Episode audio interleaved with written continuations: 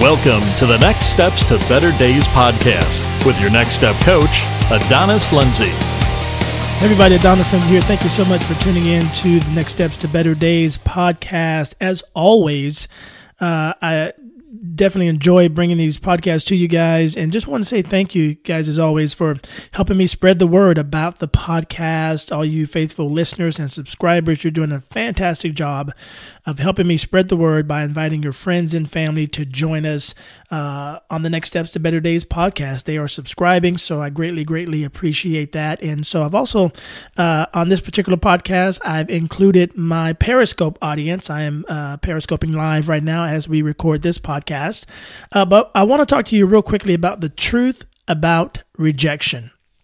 No matter who you are, uh, you face rejection uh, at least one time in your life and, and probably multiple times uh, in your life. And when you're going after something, a goal, a dream, you're trying to accomplish something, uh, you've got an idea, you've got a, a goal, whatever that is, you're going to face rejection. Okay. It's, it's a part of the process. Now, here's the truth about it because I think, I think we think about rejection all wrong at times. We, we see it as uh, somebody thinks I'm not good enough or somebody thinks my idea uh, doesn't matter. Somebody thinks I don't have the skill set. They, uh, the somebody closed the door on me, and that opportunity's gone. And so, I've, and, and here's the deal: I want to remind you, don't take that personal. Okay, uh, the quicker you can understand this about rejection is it's part of the process. When you're doing something and you're moving forward and you're trying to accomplish something great, you are going to face rejection.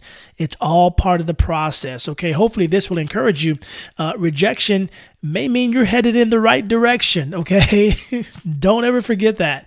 Okay. Rejection could just mean that you're going in the right direction. So don't quit. Don't give up.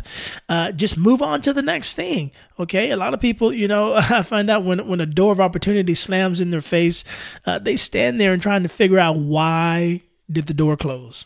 Why didn't the opportunity work out like I thought it was going to work out? Why didn't it happen the way I thought it was going to happen? Listen, that is not the time for you to try to figure out all the whys. It's time for you to move on to the next thing, okay, guys? Listen, don't stay stuck in a, in a temporary moment of rejection, okay? Because you're smarter than that and you know that rejection is part of the process. I want to encourage all of you when you when you've been rejected or going through rejection, don't take it personal. Realize it's part of the process and keep moving forward. Okay. Uh, uh, before I go, I want to share this awesome quote. Uh, I was listening to a podcast uh, the other day. Here I am, I'm a podcaster, but I listen to podcasts as well. I always like to just uh, hear what other people are doing, and just if, if it's something good and it inspires me, encourages me, I'm gonna I'm gonna hold on to that and, and, and feed my mind and my spirit with that. But this is um, a quote by uh, uh, a gentleman by the name of Haim Saban. Haim Saban. Uh, many of you probably don't even know who that is, okay? Uh, but uh, he is the creator of the Power Rangers. If, if, depending on how old you are, how young you are, uh, the Go Go Power Rangers, okay? He is the creator of the Power Rangers, okay? Uh, and so I love I love what he says. He's been in TV and business and and music. Uh, came over from uh, I believe from Israel as a refugee and uh, grew up poor, dirt poor, uh, but came over here and, and saw opportunity. And he's living a great life now. So, so here's a quote uh, by Haim Saban, uh, the creator of Power Rangers.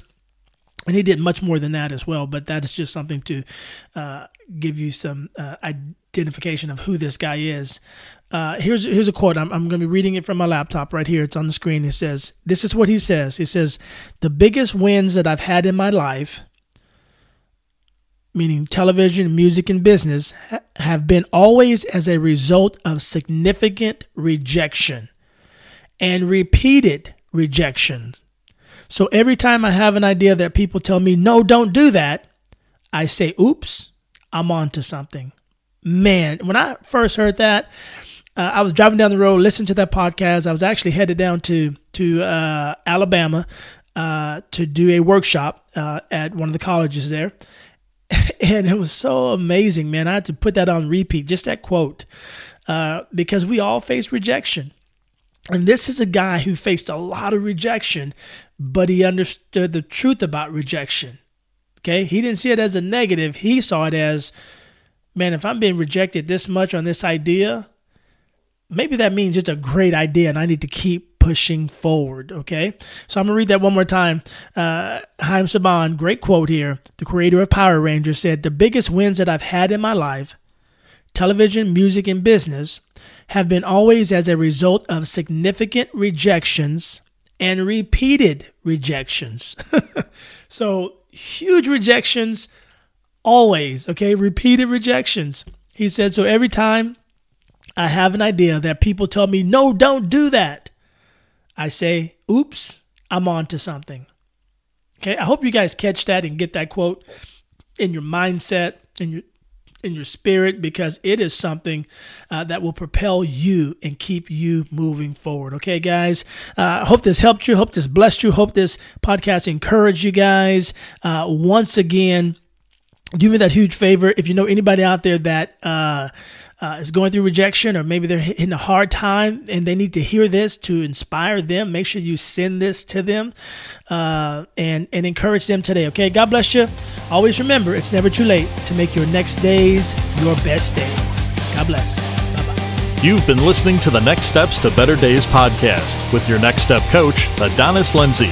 For additional resources or coaching, please visit adonislindsay.com.